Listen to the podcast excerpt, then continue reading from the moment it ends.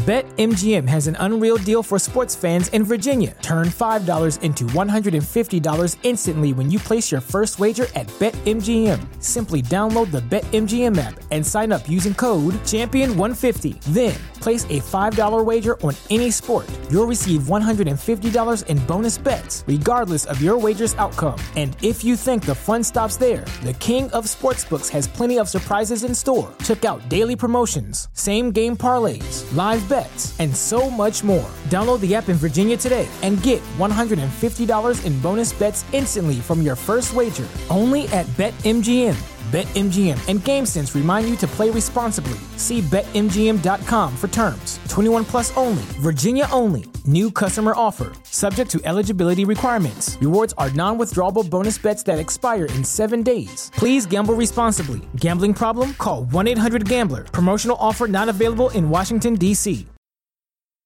I am professional wrestler Chris Rex, and if you're hearing my voice, that means you're listening to the Bear of Texas podcast.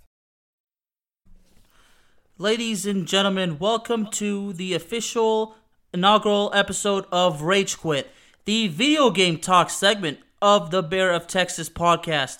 Ladies and gentlemen, for an opening episode of a very special show, let me introduce to you my good friend Wiley, aka the Venomous Stare. Wiley, welcome to the very first episode of Rage Quit. Ready to talk some gaming, buddy?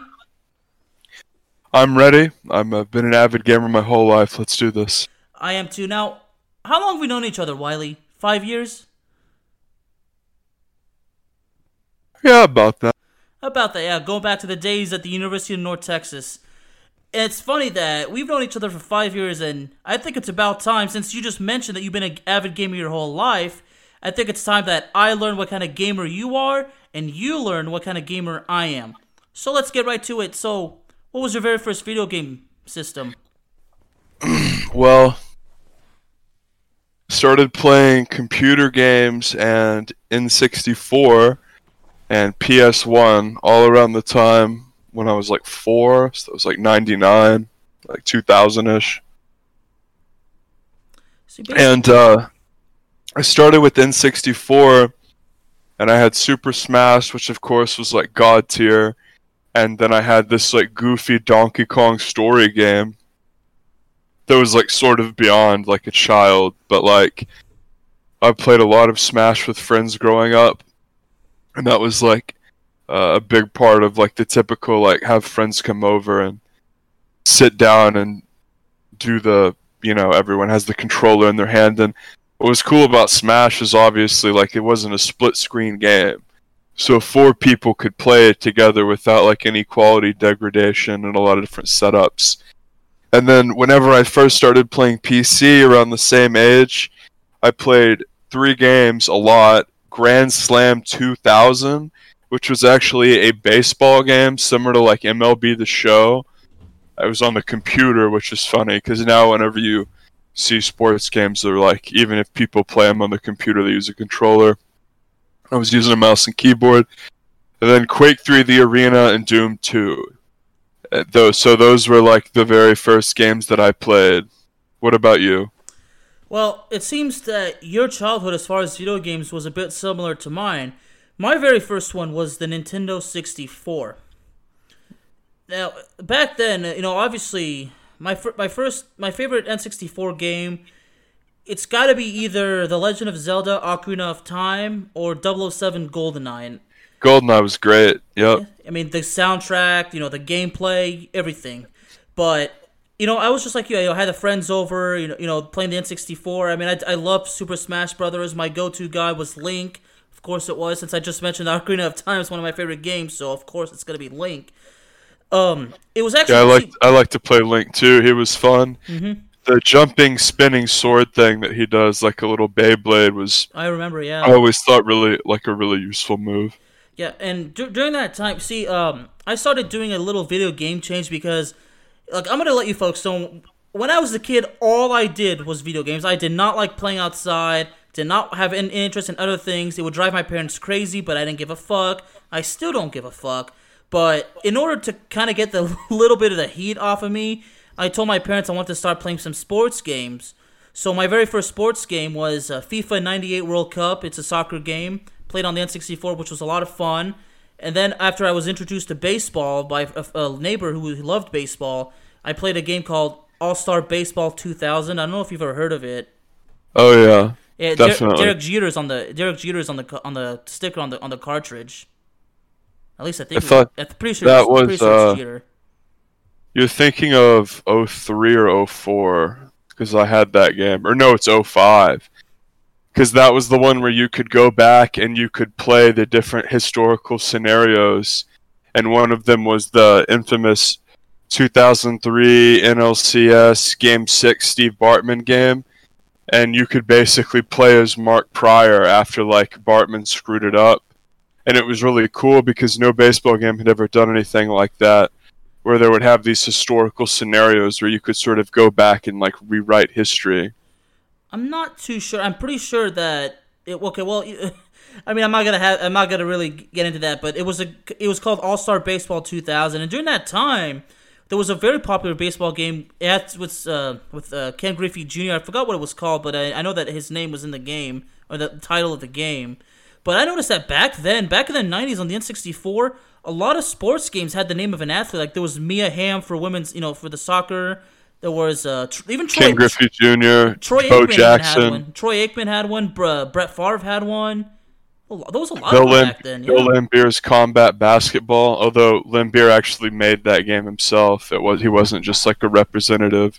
And by the way, it was All Star Baseball 2005, just like I thought. Another uh, All Star Baseball game with Jeter on the cover. That was for PS2.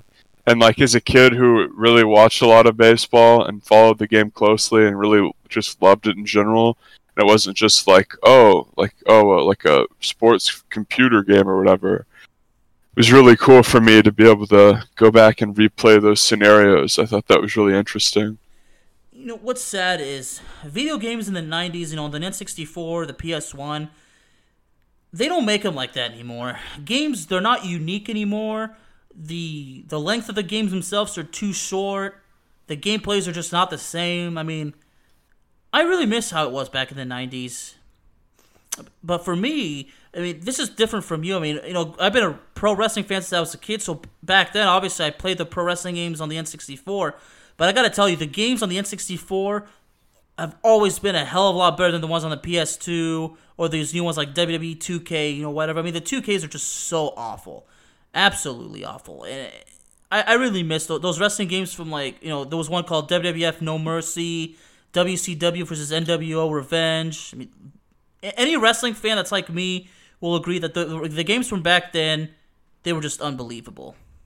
Well, you said 2K was awful. I thought the 2K football games were really fun, but I thought the 2K baseball games were pretty lame. There was one, uh, I think it was 2K5 that had TO on the cover that I played the crap out of. If it's the, yeah, he has the Yeah, it the- in the Eagles uniform, right? Yeah, ESPN 2K5. Yeah, I, like, I remember. Yeah, I remember that, That- game. that game was better than Madden. Like Matt, like at that time, 2K and Madden like were sort of rivals, whereas now Madden sort of like runs unopposed, and there's just no college football game at all. But back then, like you had NCAA, those games were fun. I played a ton of NCAA 06 since we're talking about sports games around this time. After playing like NFL 2K5 a lot, NCAA 06 was one of like the first great sports games of like our age because the soundtrack was legendary. They introduced impact players. I just remember like even though a new sports game came out every year, like NCAA, some of them were like specifically better than the others. Like Madden 07, as we're like go down the timeline, with Shaun Alexander on the cover was way better than any Maddens before or after.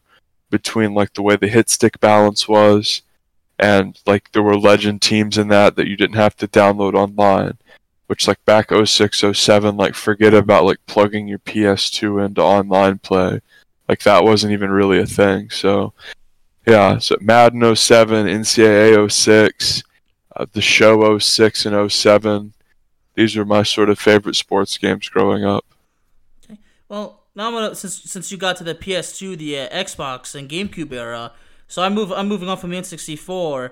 So I get to the Xbox. You know, obviously when I around the time I, I get to the Xbox, Halo is the best game of the world. I mean, it's the goat of video games during that time.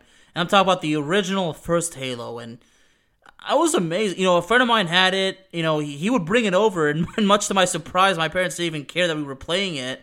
But I mean, Halo is a game that I mean, I don't know about you, but it did change my life. I mean, I loved playing Halo. Yeah, Halo 1 and 2 was really the first split screen shooting game on console that was like universally popular and a ton of people played. And like even though it came around it came out when like we were kids, it was one of these games where like if if you had an Xbox, like you had to have Halo. Like if you had an Xbox and you didn't have Halo, you were an idiot. And that was a game that like pretty much everyone was expected to be able to play and get down with on some level. I remember I had like a projector set up at the time.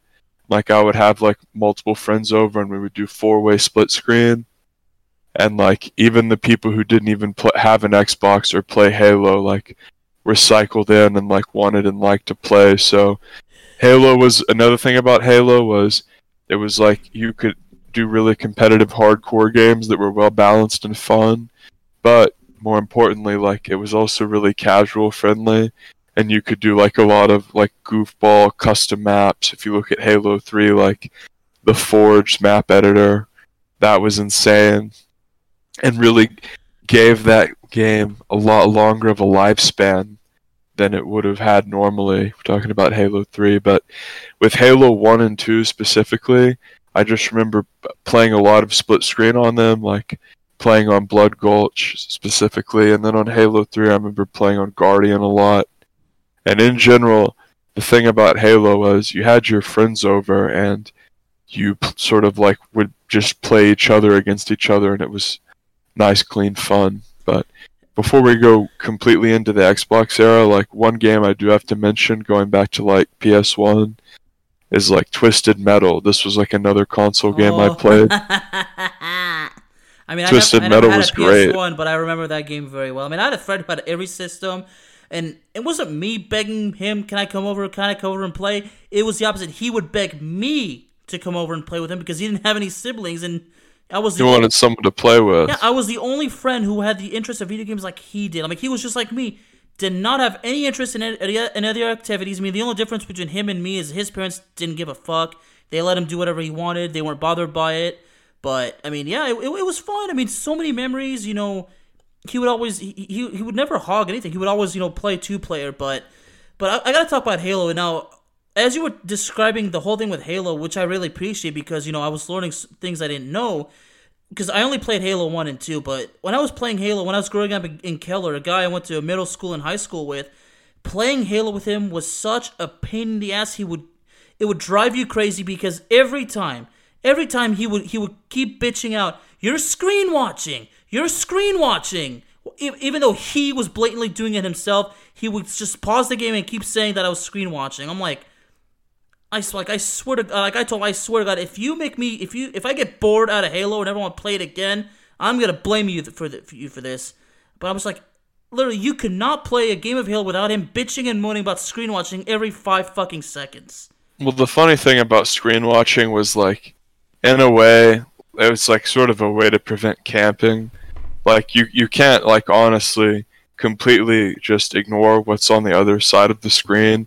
So like if, if everyone, as long as you're just not blatantly watching their screen the whole time, like, oh, where did they spawn? Because like most most of the time it's in a one v one. It's on a big ass map, and like you're just trying to find engagements because like we've all had those times where we go over and it's just like you and the one other friend and you want to play against each other and if one person wants to get campy in a 1v1 then like inevitably there's going to have to be some screen watching or it's going to be like a 4 kill to 2 kill 20 minute game another cool thing about halo and to me like hey this is like halo 2 specifically is like the co-op campaign like the co-op campaign was one of the best campaigns ever in halo and I remember replaying the map Outskirts like over and over and over, like the second mission on the Halo 2 campaign, and that being like so much fun.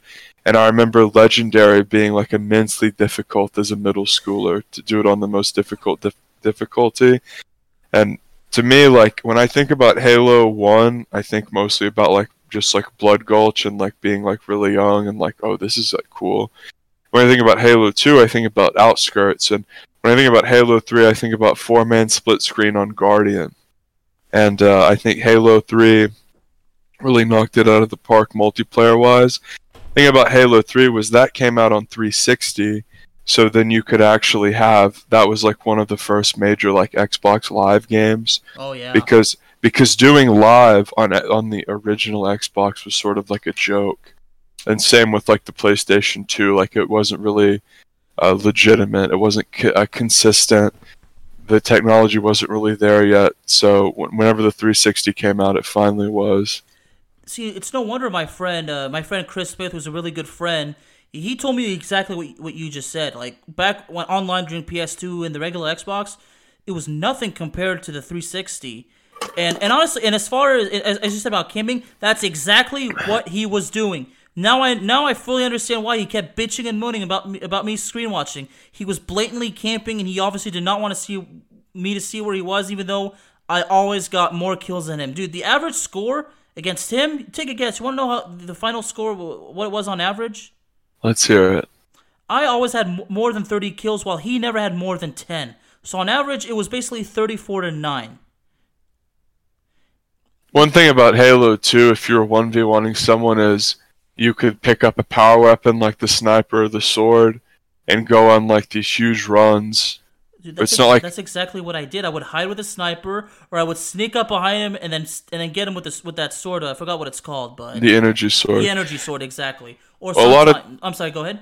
A lot of times in a Halo one v one, like once you get the sniper, you go up to like a, a high power position that looks up over a lot of the map and a lot of the spawns, and you can control the map from there. Especially like if you know where the guys spawn, and you can just peek it and like basically know where he's coming from. But that's how you can like go on really big streaks and whenever you play 1v1s in Halo. Or if you look at a game like Call of Duty, like you're pretty much going to be spawning in with the same classes against each other. Almost always, like you're going to settle on like, okay, we're going to be using snipers. So that those 1v1s play out differently, and a lot of times, like you'll have the the radar always on and stuff. But to me, like the Halo 1v1s were never that good. It was always like if you ever if you're hanging out with one other person, the co-op was better. But if you had a bunch of people over, then like this, that was like what you really wanted. That was the split screen because that was the shit. But it was. And as far as the campaign goes, I mean, I only play I only play the campaigns of Halo One and Two. As far as really Halo good, 3, yeah, really really good indeed. Especially the second especially one is my from, favorite, especially from back when I was a kid. I mean, that's what I'm talking about. They don't make games like this anymore. I mean, am I exaggerating when I say that games are not as good as they were back when you and I were teenagers and kids? No, it's not an exaggeration, but the, it's the you have fucking to truth. You, you have to consider that what are the goals of companies these days? They want to shove as many skins and microtransactions into games as possible, and releasing like a top tier finished product is not really the focus of the companies anymore. So, it's no wonder why so much garbage gets released. Amen to that. And you know, there was another very popular game, uh, series on Xbox. You ever heard of Splinter Cell? Uh, yes. See, I, I never... loved, I love Splinter Cell, and a lot of people do never like that that game series because you know, it's all about stealth and everything. But I loved it. The fact that it was difficult because you, you had to sneak around people. You can kill people by you know breaking their necks. You can throw them down the stairs. You can knock them out. Hide their, you have to hide their bodies. I always found that to be pretty cool. Yeah, I I enjoyed Metal Gear Solid for the same reasons. The sort of stealthy aspect where you don't really I mean there's so many games like story mode games it's like save this person, go to X point and kill all the NPCs, but that that was different because you had to use like guile and you couldn't just overwhelm them and go in guns blazing. So those games are interesting in their own regard. I remember playing Metal Gear Solid 4, I think. It was uh it was for the PS4. It was like one of the first PS4 games to come out. And it was at a friend's house. That's why I don't remember Yeah, it was Metal Gear Solid Four, and uh, I just remember being like blown away by like not only just like I'd never played a Metal Gear game before, but between like the graphics, the way the game played, and like all the options, it, I just there I had never played anything like it, and it was really interesting. Although it, it's not like I went home and like got all the Metal Gear games and played through them, but I remember like that was my first experience with the PS4, and if you remember at the time, like the PS4 versus Xbox, there was just like an insane amount of fanboyism from both sides, as though it was Cowboys versus Eagles. And one point for the PS4 side was, oh, the graphics, so much better graphics, the graphic capabilities, and that was one of the only games that I ever played where I was like, wow, holy shit, like this looks good because I've always been a gameplay first person, a balanced first person, and a guy who doesn't really give that much of a care about graphics, but that was one of the only times where I was like really impressed and surprised by graphics was the first time I played Metal Gear Solid 4. It's very interesting. You know, as far as Splinter Cell, like the, the first one, Splinter Cell Stealth Action Redefined, came out in 2002, and my dad got it for me as a, as a, as a report card to grade. Yeah, I was that kind of kid. If I got good grades, my parents would actually buy me a video game just to reward me. But my dad went out and got me Splinter Cell, the first one, and I loved it. And I told my dad I love the game so much. I told him, you know, it's a shame that the that they that the next one comes out in 2000 in 2004, which was Pandora Tomorrow. But you know, Splinter you know, is a you know I think the, the developer is is a Ubisoft. And not long ago, I learned that Ubisoft is a French company. I mean, I feel like how did I not know this? Because Ubisoft is one of the most famous and popular uh, video game uh, developers of all time, aren't they? Yeah, uh, they're they've made Rainbow Six Siege among other games, but they're certainly pretty big. I mean, did they make a? They, they also did Assassin's Creed too, as well. Yeah, I mean they're a AAA studio. Yeah, they sure are. You know, and speaking of the, because you notice how they're, they're, called Tom Clancy's Splinter Cell, Tom Clancy's Ghost Recon. See, a friend of mine ran it like we were talking about, it, and he asks me out of nowhere, Alex, I wonder, I wonder if Tom Clancy gets um, royalties from all this. I'm like, dude, there is no way in hell that he had not gotten royalties. Like, first of all, these games were all created because of his books. Okay, first of all, it's not that it's not just that his name is on the. I mean, first of all, the name has to be on the title because, like I just said, those games were cre- were based on the creation. The creation of those games were based on the ideas from his books. There's no it's, way it's, in hell. It's essentially yeah. a mar- It's a marketing ploy, though. Yeah. Like, I mean, I, I I played quite a few of them growing up and like games like that, SOCOM, like shit like that. And I haven't played like the Rainbow Six that they're like try to have as an esport where literally 80% of the game, half of the, the map between attacker and CT side is cut off, and it's just them like setting up static defense and looking at each other with cameras. Like, why anyone would watch that game voluntarily is beyond me, but yeah, that's another Ubisoft game. And if we, we not we don't want to speed through just because we naturally flowed into the Halo series, but I remember like I sort of had that period where after like the beginning of like the Twisted Metal and the Quake and the Doom, which Quake and Doom is where I established my love for FPS. Around 2004, I started playing RuneScape, which was like my first introduction to like a, a truly like multiplayer game and like talking to other people over the internet and that was big because a you could play it on any browser. You didn't have to install it so I, I could play it at my parents work. And b like a lot of other people played it in my age group so i could like talk to my friends over the game. So it's uh that was like a huge milestone in my gaming life because i still play old school runescape. It's something that is like very relaxing and it's sort of like the game when i just want to kick back and chill that i play if i don't want to try hard and be going absolutely crazy on the keyboard, but and then after I started playing RuneScape around 2004, which was really only really one of the only like RPGs or MMOs that I got into around uh like the that's when I was really into sports games other than RuneScape. So that was kind of like the PS2 era and then I would played like a little bit of Red Alert 2 but not very much on the computer I had really, really bad internet until I was like 14. So it severely inhibited my ability to do anything other than play RuneScape online. I hear you. And you know, I gotta ask you, did you ever play Half Life? Uh, no, I haven't. See, I didn't play Half Life. Well, the, the first one came out, I believe it was 1998. See, I didn't get into Half Life until Half Life Two came out, and a dude who lived in my neighborhood was, like, you know, he, he's just like you today. He's a strong PC gamer. I mean, he introduced me to Doom Three, introduced me to all the Counter Strikes, Half Life. It was cool, and you know, you, talk about Doom Two. See, the only Doom I ever played was Doom Three, and I think Doom Three was actually an amazing game, even though a lot of people don't like it. I mean, believe it or not, it was voted Game of the Year in 2005. Well, it was drastically different from Doom 1 and 2, which is a big reason why people didn't like it. And Doom Doom 2 was a cornerstone classic game and one of these like uh, defining games in a period in PC history and a game that really like pushed the envelope and was incredible. And a lot of that had to do with the soundtrack and like how well it tied the game together. But Doom 2 is just absolutely god tier. Yeah, I'd like to try it because, you know, since you, you've been suggesting that game for a while, and I'm to try it. I'm actually looking right now. Doom 3 is available on the PlayStation 4, so I'm pretty sure that means I can go on the network and download it. So I'm probably going to do that the next couple of days.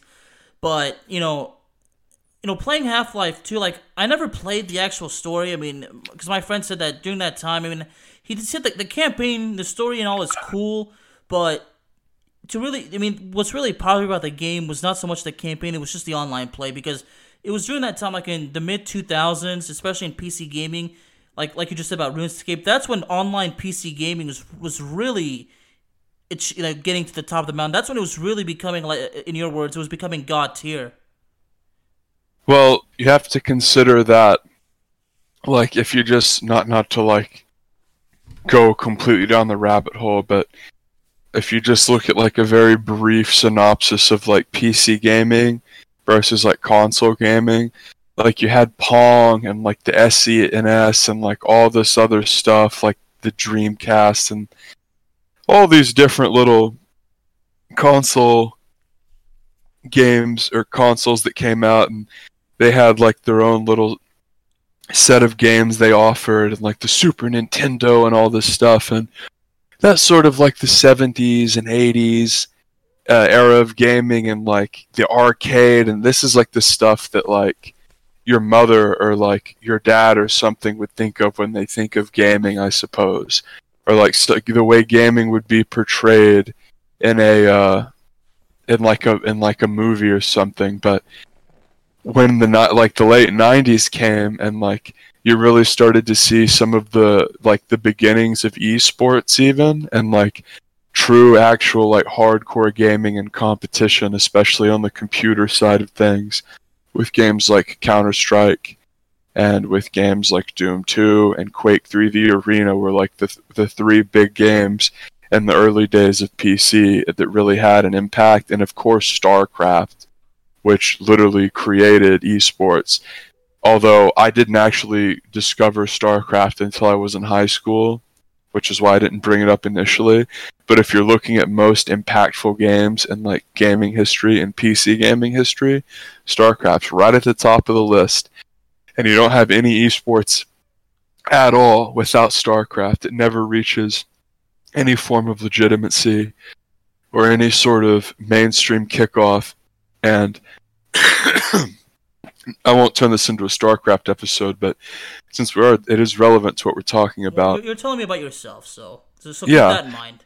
So yeah, so it's just that in the early '90s there was uh, a huge movement with basically the creation of esports with these Korean StarCraft players, and just in Korea in general, StarCraft tournaments were starting to occur, and this was sort of the genesis of esports. And equally as important in 2010 back when twitch tv was still in its infancy which is of course like the backbone of the gaming community on the internet at the moment. Back when it was called justin tv starcraft 2 was the game that took that site into the mainstream.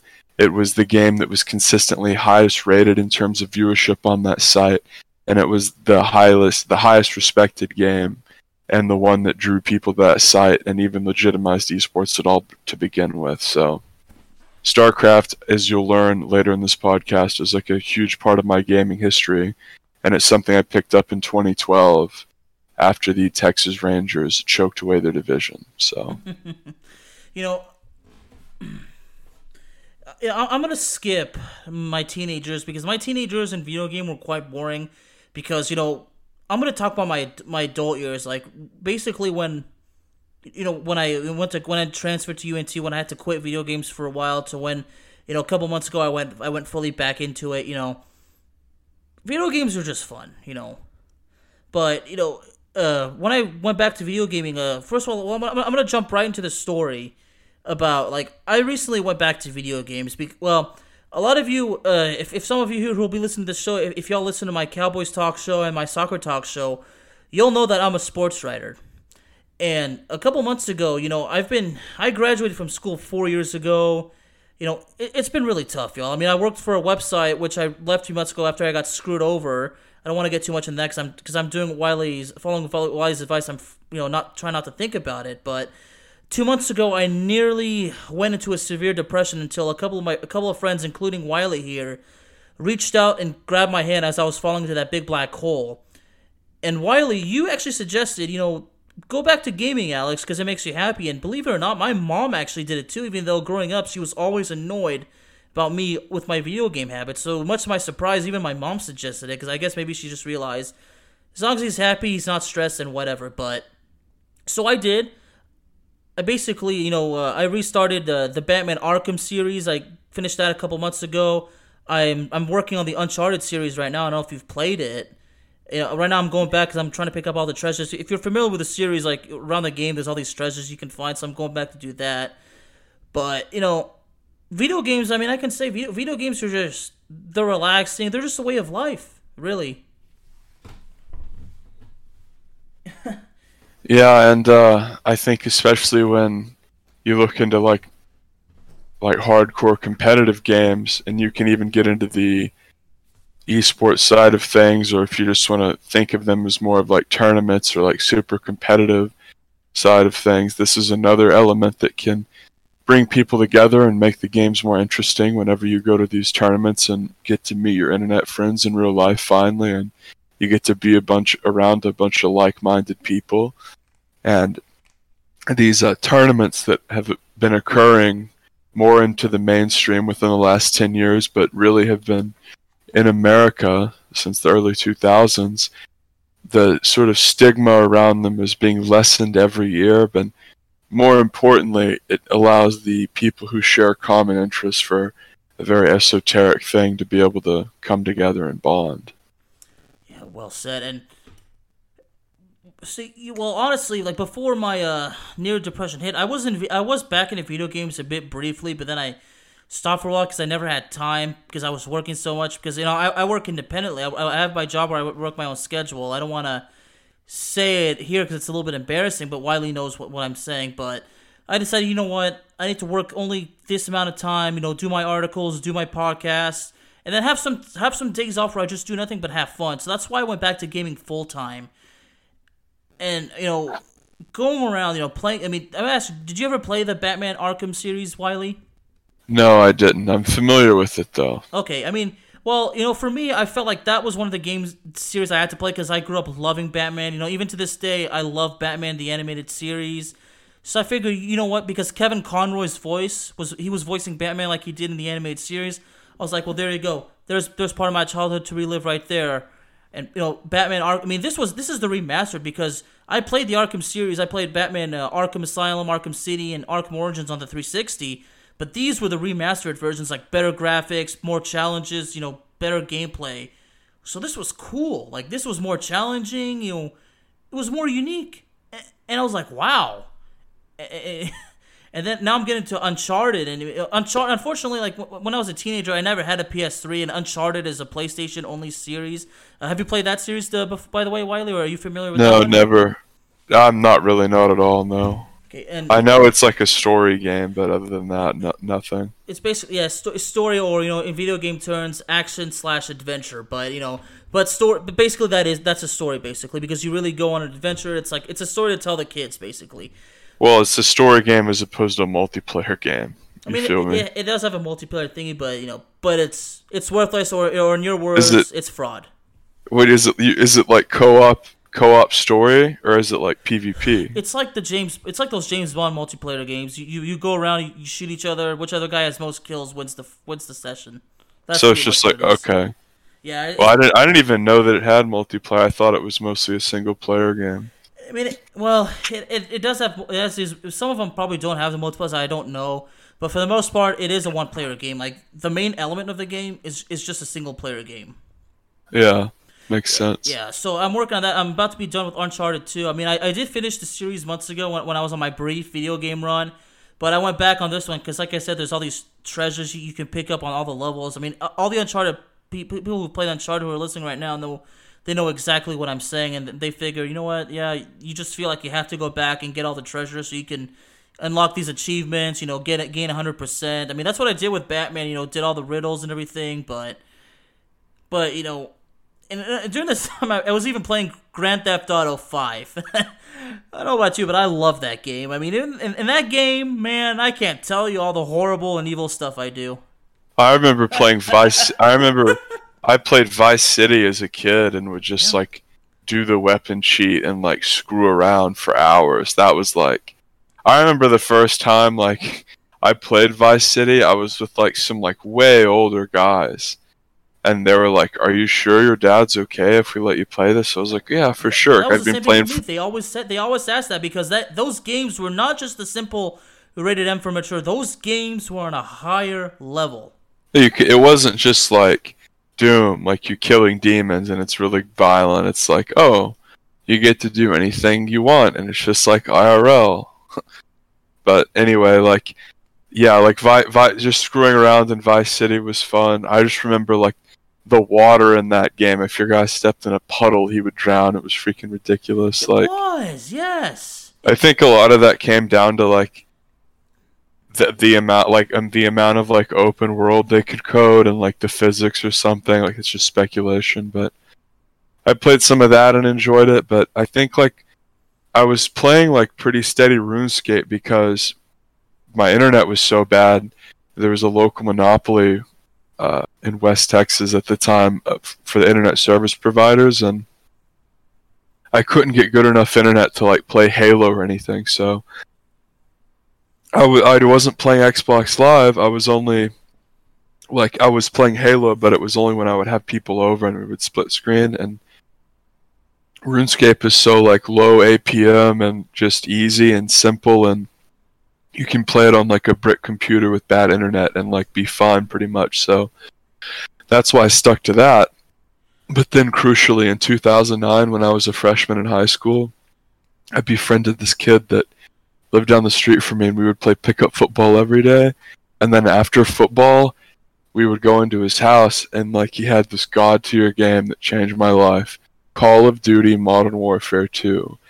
And, like, and- And and at the time, like everyone and their dog played this game, and like I ended up like we ended up upgrading our internet because it, it had improved at the at the time of the ISP, and like I got uh, Modern Warfare 2 and like was just like ridiculously addicted to that for months because it was really like the first true like online FPS multiplayer experience I had. And Modern Warfare 2 stands out to me in my mind's eye differently than other games because when Modern Warfare 2 was in its prime, so from 2000 from November of 2009 to November of 2010, you would get home from school and log online and every single person on your friends list would be playing Modern Warfare 2, like 15 out of 15 people Modern Warfare 2 And, and it was joke. it's not. I mean, it- it's or an exa- or an exaggeration and like Absolutely the, not. the, the thing that was cool was you never had to worry about having to play with randoms or not being able to get a full team. So what that meant was like this was like you never really ran into this before or after, but like sometimes you would have to like pick and choose. Like, well, we have seven people.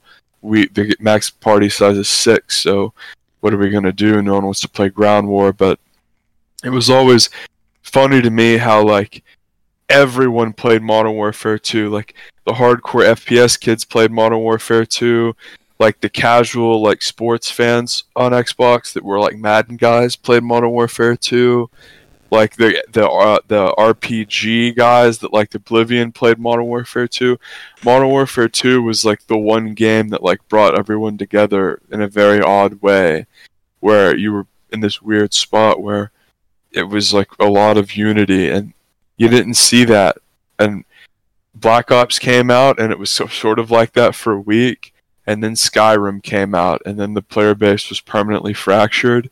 And a lot of that had to do with when skyrim came out it initially fractured but then a lot of the people who worship modern warfare 2 the hardest which uh, was of course like a balls to the wall ludicrously fast like insanely abusive game. The people who benefited from that sort of play style and absurdity like weren't able to adjust their style to the slow more balanced black ops. And there was a big exodus of like basically the most abusive obnoxious modern warfare 2 players none of them really played black ops for more than a month but like the people who knew modern warfare 2 was garbage and was like poorly balanced by the time the uh, game's life had come to an end a year later they loved Black Ops. So that was definitely my favorite Call of Duty and the one that I played most. Call of Duty Black Ops One, the Blackbird kill streak in that was specifically great, and uh, the MP5 was really nice as well. And that was like when I was really first starting to make Call of Duty YouTube videos too on my channel, Venomous Stare. So if you go back and sort by inverted date, you can find some of those still. I think they started out with like pretty wretched quality, but it's like 10 years ago. So I did Call of Duty until uh, Modern Warfare 3 was terrible, or not terrible, but bad. And then Modern Warfare, or uh, Black Ops 2, I had such high hopes for because I love Black Ops 1. And it was just like another boring shooter and it was around that time which like I picked up StarCraft and like that that's been the game that's like completely dominated my gaming resume and like what I've been interested in up until this day with the exception of like a, a couple sprinklings in and then crucially like a few months maybe like 6 months ago I became really in- interested in Counter-Strike Great, dude. You know, thank you so much for mentioning Call of Duty because I cannot believe I actually this was not on my mind. But Call of Duty, god damn, I, I, I swear I, I want to play them all again. You you know, and a lot of people forget like the very first Call of okay was not okay. Finest Hour was not exactly the very first one. At least it was the first one I played. It I think it was the first one that kind of really got the series up and running. I mean, there was Call of Duty Finest Hour.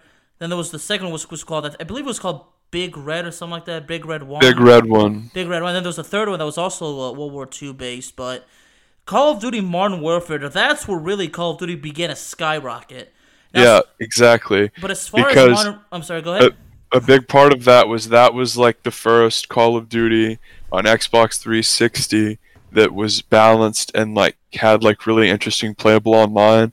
COD 2 was like really esoteric, even though it was like actually not bad like the a lot of the appeal that like Modern Warfare 2 had, like COD 4 had. Although I will say, like, even though I the reason I sort of I've been telling this through, this is my story, right?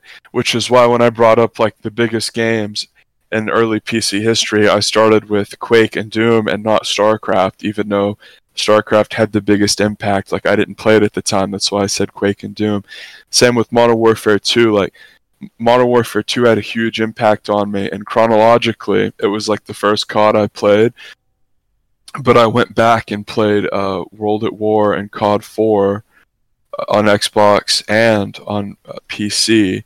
And of course, World at War is sort of like a, even though Zombies was really fun and that was what people remember that by, it was like a really poorly balanced multiplayer game. MP40 Juggernaut Steady Aim was like the de facto best class setup on every map. It was a really weird game as far as like the the classes go and like the gun balance where almost every other COD it's like five ARs are all pretty good and like one or two of the subs are okay and like all LMGs suck and like two or three of the snipers are good. That's like the general setup for Call of Duty. And this game, it was like all the assault rifles were a joke, and three out of the four subs were top tier, but it wasn't like as rushy as you would think. One thing that World at War did great was the aesthetics, and like, I don't want to just call it the gore to sound like a weirdo, but like, the death physics would be the better way to put that. Like, when your guy, your character would die, he wouldn't just like red splatter and fall to the ground. Like if you if some if someone shot you, your feet with a rocket, like your legs would blow off. And that's the only reason I'm bringing this up is because this this physics is not something we saw before or after. This was actually something that they were like, this takes up too much memory in our code. We can't do this. But COD 4 was actually better than both of them. Call of Duty Modern Warfare, even though the M16 and the MP5 were the best guns, MP40 was still very good. Or not MP40, M40. The sniper was like really good. There was a lot more parity in that game, even though the MP5 and the M16s were like, yeah, a little bit above the other guns. And if you played GameBattles, that's what you were going to see a lot of. But there was a, a lot more options in that game. The maps were better, the spawns were better. World at War had, even though like the maps were like cool and like made sense within the game, a lot of them were sort of like dark and like clusterfucky and they didn't flow very well. They like looked cool and they sort of felt like campaign maps, but they didn't flow like multiplayer maps. Whereas like COD 4, 100% like the people that made that game, and even though the COD 4 campaign is actually good, like the COD 4 multiplayer is perfect. Like if, if if you were to just take an intellectually honest look at all the Call of Duties, and you were to ask someone like, if we just were trying to figure out like who was the best team, like which Call of Duty would we make them play on? Without a doubt, you would play on either Black Ops One or COD Four, and like to me, like I think I think that Black Ops One is like actually like the more fun overall game but the COD 4 is like way more bare bones. Like no customizable kill streaks, three attachments for everything. Like I think if you showed like Zoomers COD 4 now, they wouldn't appreciate it. They would think it was boring. They wouldn't get it. But in its time, it was excellent, and it was excellent. And like everyone, it was popular, and everyone that played it really liked it. And there was almost no bitching and almost no like balance issues or stinker maps. So whenever Modern Warfare 2 came out after like weird World at War, which like I said was abnormal in many ways, people jumped all over Modern Warfare 2 and that's why it set all those records for like uh, highest sales. I mean, uh, see, I'm gonna give my whole thing on Call of Duty. Call of Duty World at War. Honestly, I, for me, that's where really things started to skyrocket. I did play the campaign. I loved it obviously, as far as Call of Duty World at World at War, there's the online play, but there's also the zombie one. I think, by the way, the World at War campaign is the best COD campaign, narrative wise, history wise, uh, just great. And like, one one thing that I will say about like the the World at War campaign is like they were actually honest about like the Japanese war crimes against Americans, and it's not just like ridiculous propaganda that you see in a lot of like World War II media. I thought that it was like pretty even handed and not like really hackneyed politically like we see from a lot of games. See, and I like also how you also play uh, as this, as a Soviet soldier. Like the first mission yeah. is was was during the Battle of Stalingrad. You wake up, you're unconscious in a in a fountain, and there's like all these dead Russians next to you, and then one of them. well, you switch around POVs. Like yeah. you're you're the Soviet in some of them, and you're an American in some of them. Like that, and like that's part of what makes the campaign so interesting. It's also the most difficult COD campaign. If you're gonna like go it through is. all of them and play on Legendary, it is fucking hard. It's it, really really hard. And you know, see, uh, uh, for Call of Duty, I mean, those missions when you're on Okinawa, you know, those specific missions, they were they were fun. They really were. And that mission, you know, with the Battle of Stalingrad, how there's that sound like with these airplanes are flying over, and then you have to shoot these guys with a sniper. He, he tells you the the roaring engines of the planes will cover the the, the gunshots. It's it was so good. But now I'm gonna go to the Modern Warfare. Now Modern Warfare, the campaign I felt was good. The online playing was okay, but it was Modern Warfare 2. Modern Warfare 2 is Modern Warfare 2 and Black Ops. Now those are the life changing ones, especially Black Ops. But Modern Warfare 2, man, I love the I love the story because it, it it's it picks up from from the regular Modern Warfare. Now, excuse me, in the Modern Warfare, in a setting as you recall, there is a civil war going on in Russia because there's the Russian government versus the ultra nationalists, as they're called. The ultra nationalists are a bunch of like radical. I'm not sure what kind of radical group they are, but they are obsessed with with turning Russia back into its old Soviet Union form. In their view, it's simply make Russia great again. I mean, I'm not making a joke out of the whole thing, but knowing what those those Russian ultra nationalists in that game are about, it's it's they want to make Russia strong again because they want to overthrow the current Russian regime, which they feel is is weak.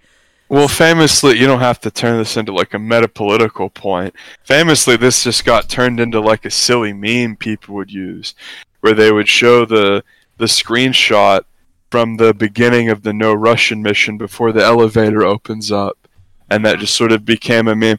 And in the same way that Modern Warfare 2 had a lot more appeal than all the other games at the time, and like sort of like before a sense if you look at the people in our age group and like who all played it because like you have to remember one of the things that is like most important about the point that I'm trying to make is that this was a game that like every different group of people like put down their own interest to play this. Everybody played Modern Warfare 2. After this, like people went back to Skyrim and Oblivion and whatever shit they were playing before. And like that's a key distinction because bef- like before like before not everyone was on COD 4 like you had plenty of people on Oblivion. Like Black Ops was the best game out of all of them. You had a crapload of people on Skyrim for months and months and months beating that single player game over and over again.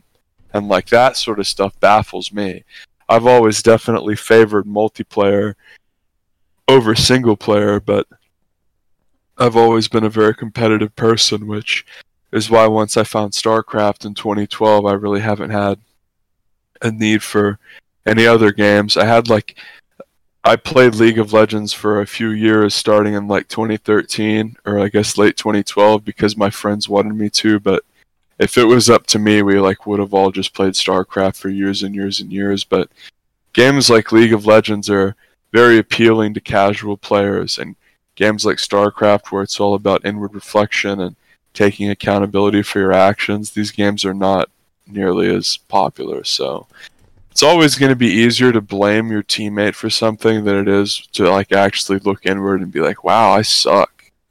That's that's that's part of that's like it because like that you have if you're a StarCraft player like you have to do that like a million times to like improve. Like it's amazing. Like even whenever you're like Diamond League, it's like wow, I made a lot of unforced errors. I'm bad. I'm like legitimately bad. Like it's usually people can only do that two or three times before they're like, I'd rather go play League of Legends and like cry about made up toxicity.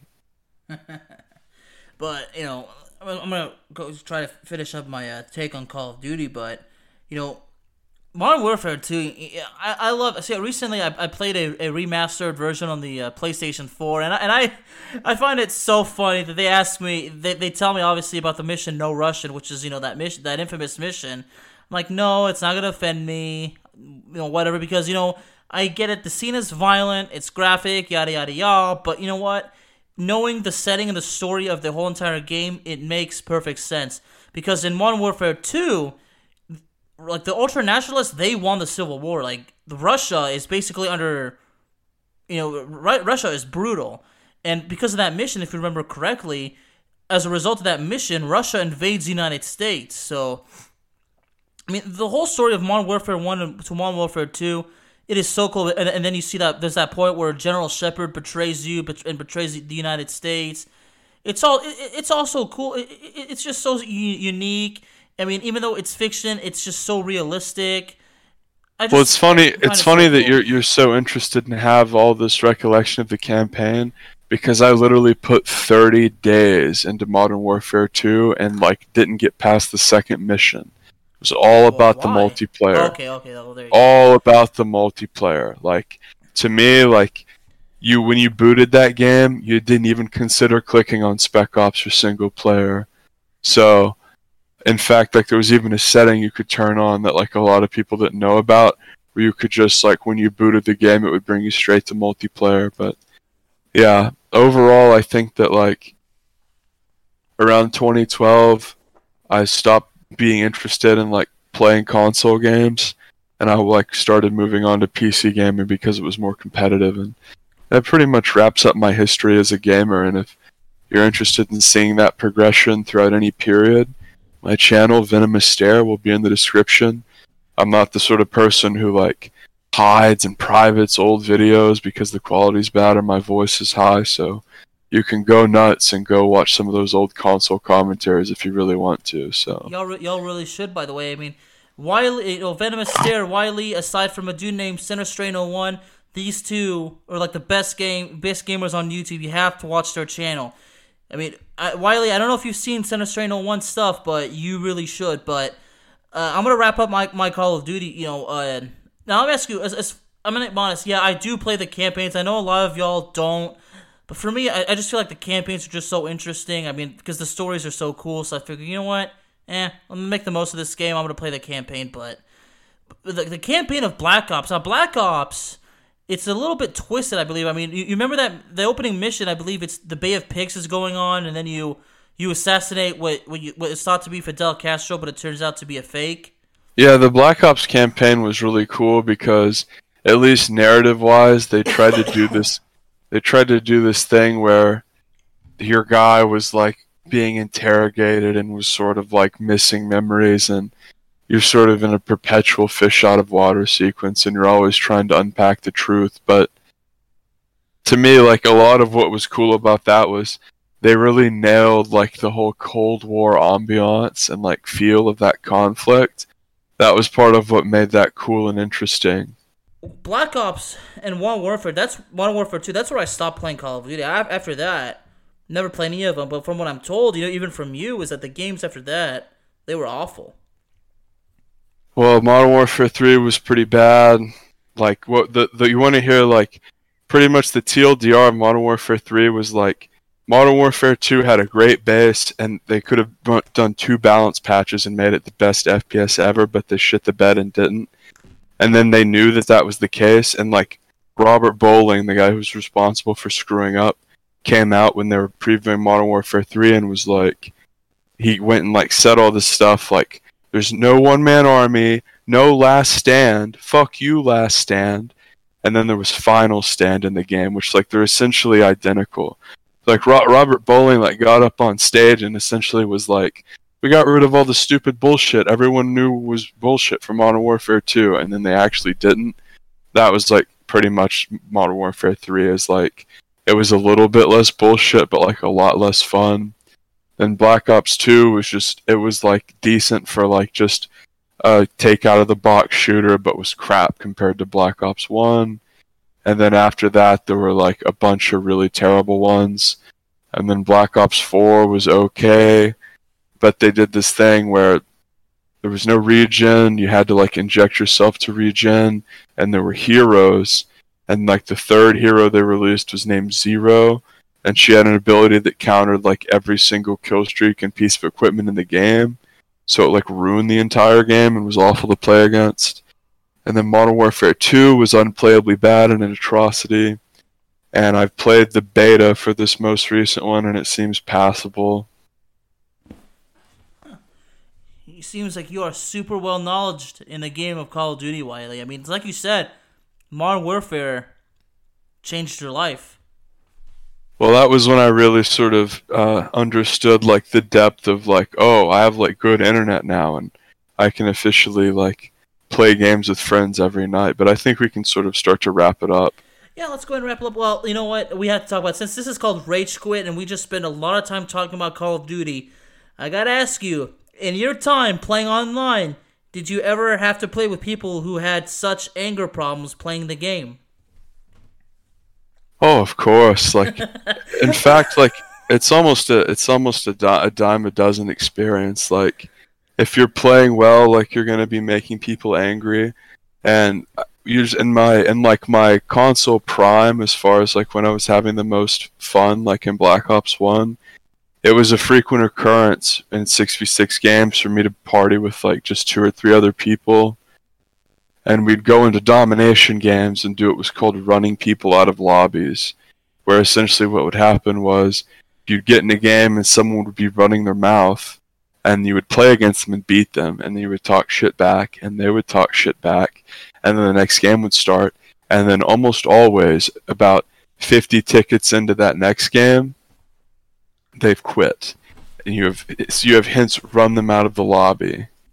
And to me like that was something that was always very fun to do was like take over lobbies so to speak and put the opponent in a position where they don't want to play against you. Like they would rather leave that game and just take the loss and move on than have to play against you and your boys. Hmm. And i think when you when it comes down to like console gaming like that's really the whole point that when you play a game like cod you play with your friends and you the idea is like you you get like a six man, you queue for Dom or whatever your game mode of choice is, and you never have to re-queue because you just win, win, win, win, win, and run everyone out of the lobby.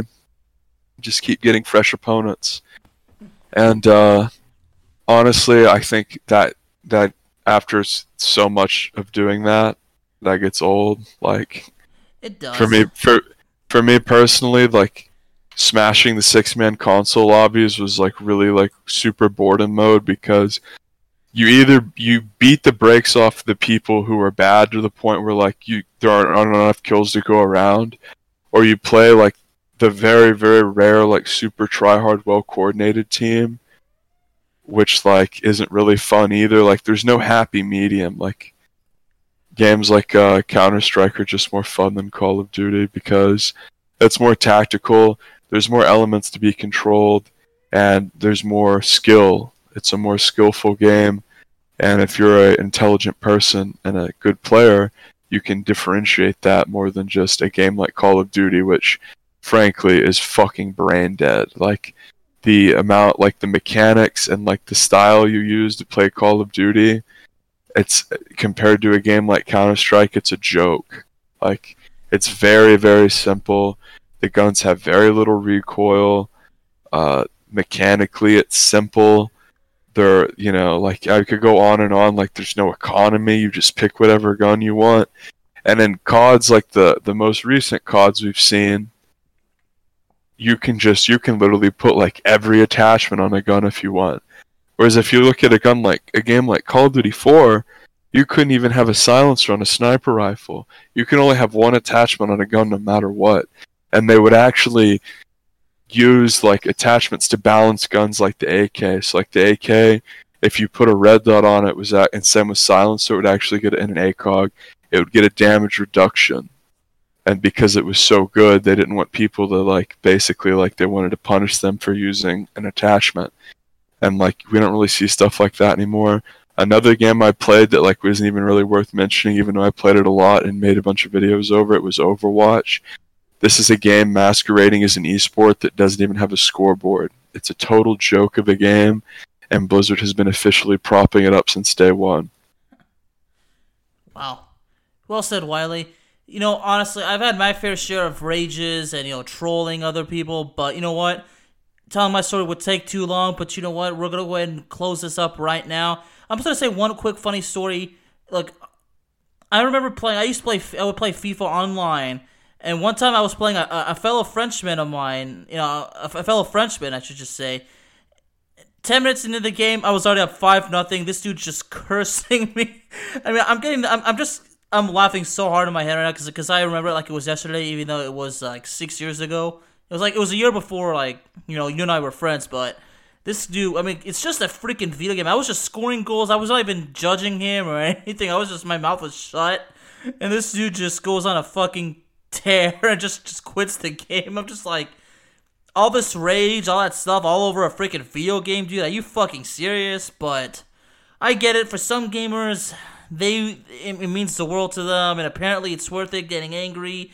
It's worth it to throw your controller against the wall, damage your wall, break your controller, waste money. So you know what? If it's worth it to them, I'm not gonna bother asking. Really, it's none of my fucking business. I'm just gonna leave it at that. Easy. All right, ladies and gentlemen, thank y'all very much for joining me on the very first episode of Rage Quit. Wiley, it was such an honor to have you on. I look forward to having you back on. I look forward to learning more about you as you are a certified video game expert, buddy. Easy. Easy. BetMGM has an unreal deal for sports fans in Virginia. Turn $5 into $150 instantly when you place your first wager at BetMGM. Simply download the BetMGM app and sign up using code Champion150. Then, place a $5 wager on any sport. You'll receive $150 in bonus bets, regardless of your wager's outcome. And if you think the fun stops there, the King of Sportsbooks has plenty of surprises in store. Check out daily promotions, same game parlays, live bets, and so much more. Download the app in Virginia today and get $150 in bonus bets instantly from your first wager. Only at BetMGM. BetMGM and GameSense remind you to play responsibly. See BetMGM.com for terms. 21 plus only, Virginia only. New customer offer. Subject to eligibility requirements. Rewards are non withdrawable bonus bets that expire in seven days. Please gamble responsibly. Gambling problem? Call 1 800 Gambler. Promotional offer not available in Washington, D.C.